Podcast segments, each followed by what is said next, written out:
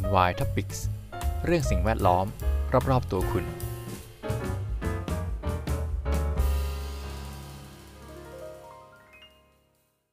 สวัสดีครับ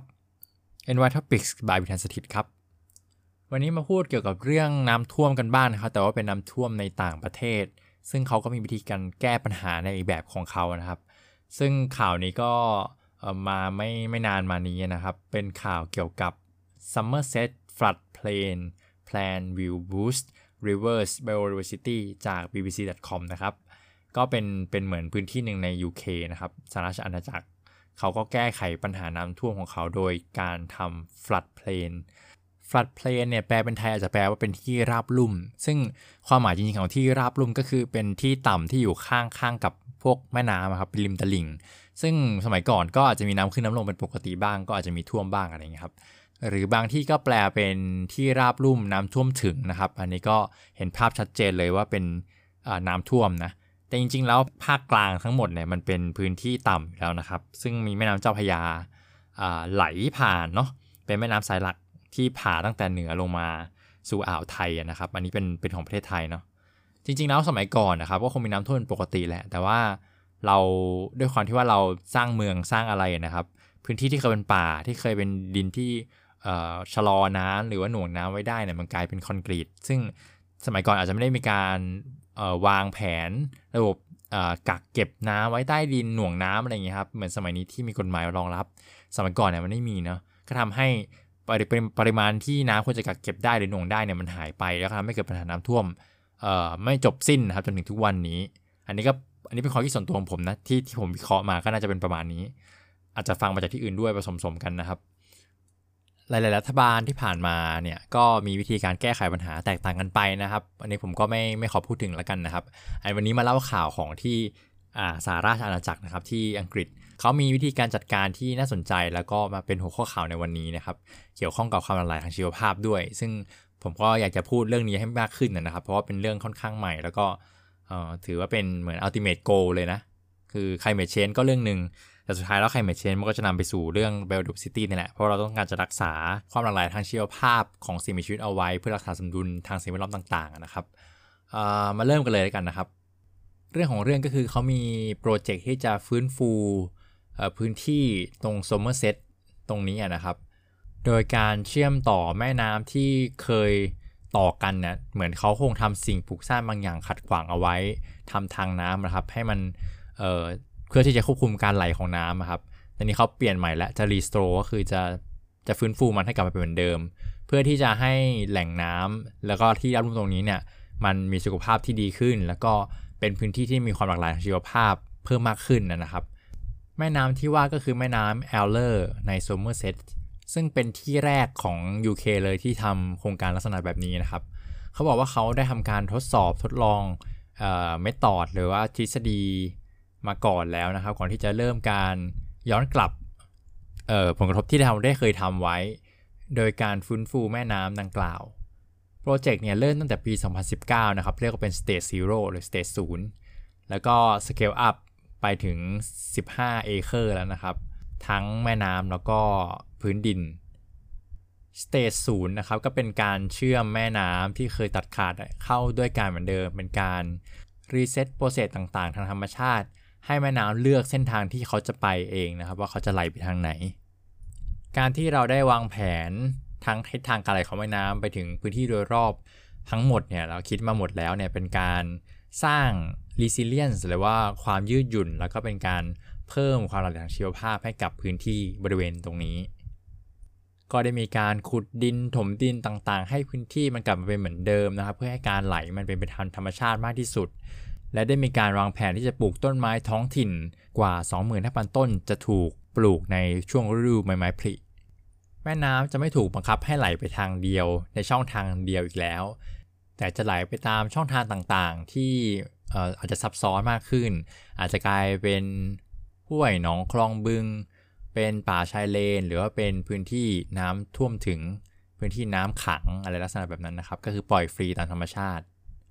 การที่มีน้ำไหลไปตามช่องทางต่างๆ แบบนี้หลากหลายเนี่ยก็จะเป็นการชะลอให้กระแสน้ำในแม่น้ำสายหลักช้าลง แล้วก็เป็นการช่วยป้องกันการ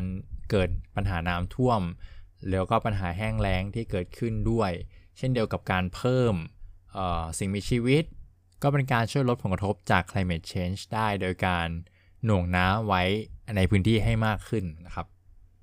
จากพื้นที่เก็บน้ำเหล่านี้ที่เพิ่มมากขึ้น ไม่ได้ช่วยชะลอน้ำแล้วก็ทำให้ไม่เกิดปัญหาน้ำท่วมเท่านั้นนะครับ แต่เป็นการช่วยแก้ปัญหาภาะโลกร้อนด้วยแล้วก็เป็นพื้นที่ที่เก็บคาร์บอนได้ดีมากด้วยนะครับ จากการพัฒนาเหล่านี้เนี่ยจะทำให้ช่วยสนับสนุนสิ่งมีชีวิตสัตว์ป่านะครับ เช่นพวกมแมลงปอ หญ้า งู นก แล้วก็พวกอัตเตอร์ หรือว่าตัวนาคด้วยนะครับ ก็จะเป็นเป็นสัตว์ที่ ถ้าพบเจอในบริเวณไหนก็ถือว่าเป็นพื้นที่ที่มีความอุดมสมบูรณ์ค่อนข้างดีนะครับ ทางผู้ที่เกี่ยวข้องเขาก็หวังว่าโปรเจกต์นี้ทั้งหมดเนี่ยจะสามารถก่อให้เกิดการเปลี่ยนแปลงที่สำคัญได้ เพื่อเข้าสู่เป้าหมายของการ nature recovery ก็คือการฟื้นฟูทางด้านธรรมชาติ แล้วก็แก้ปัญหา climate change ภาวะโลกร้อน ในลักษณะที่เป็นรูปธรรมเห็นภาพได้ แล้วก็สามารถ เป็นหลักฐานที่สำคัญที่ใช้ในการบ่งชี้ว่าอันนี้คือการฟื้นฟูกระบวนการทางธรรมชาติ โดยการพัฒนาระบบแม่น้ำของเขานะครับ ก็เป็นทั้งหมดของข่าวในวันนี้ พอมามองสะท้อนถึงประเทศไทยแล้วเนี่ยก็คิดว่าเออเขาก็คงมีโครงการลักษณะแบบนี้อยู่บ้างนะครับ แต่ว่าถ้าที่ผมเติบโตมาเนี่ยจนถึงอายุเท่านี้เนี่ยก็รู้สึกว่าไทยเองเราก็ อินเทอร์รับธรรมชาติเยอะเหมือนกันนะครับ เรามีการทำคลองคอนกรีต เรามีการเบี่ยงเส้นทางการไหลของน้ำมีการถางป่าแล้วทำเป็นเมืองอะไรเงี้ยครับเยอะมากๆเลย ซึ่งสุดท้ายแล้วเนี่ยปัญหามันไม่ได้หนีไปไหนครับ มันก็อยู่ตรงนั้นแหละนะครับ แล้วก็ฝืนธรรมชาติมันก็จะมีปัญหาตามมาเป็นเป็นเรื่องปกตินะครับ แต่เราเราไม่รู้หรอกนั้นณวันนั้นที่เราได้ลงมือทำไปเนี่ยเราไม่รู้ว่าจะเกิดปัญหาอะไรขึ้นมานะครับ มารู้ตอนนี้ก็ต้องค่อยๆ แก้กันไปนะ ผมไม่ได้โทษใครนะครับ แต่ว่ามันก็มันก็เป็นอย่างเงี้ครับ ปัญหามันเกิดขึ้นมันก็ต้องมีไว้ให้แก้ใช่ไหมทีนี้เราก็ดู case study จากที่ต่างๆ แล้วก็ลองปรับเป็นดูนะครับว่าเออเราจะปรับใช้วิธีนี้ได้ไหมหรือว่าวิธีอื่นไหมที่อาจจะเหมาะสมมากกว่า เพราะการเอ่อ recover ลักษณะแบบนี้เนี่ยมันอาจจะทำในพื้นที่สาธารณะได้นะครับ แต่ถ้าเป็นพื้นที่ส่วนตัวไปหมดแล้วเนี่ย มันก็อาจจะยากนะครับ ผมก็ไม่ทราบนะครับว่าที่โปรเจกต์ ในข่าวเนี่ยครับเขา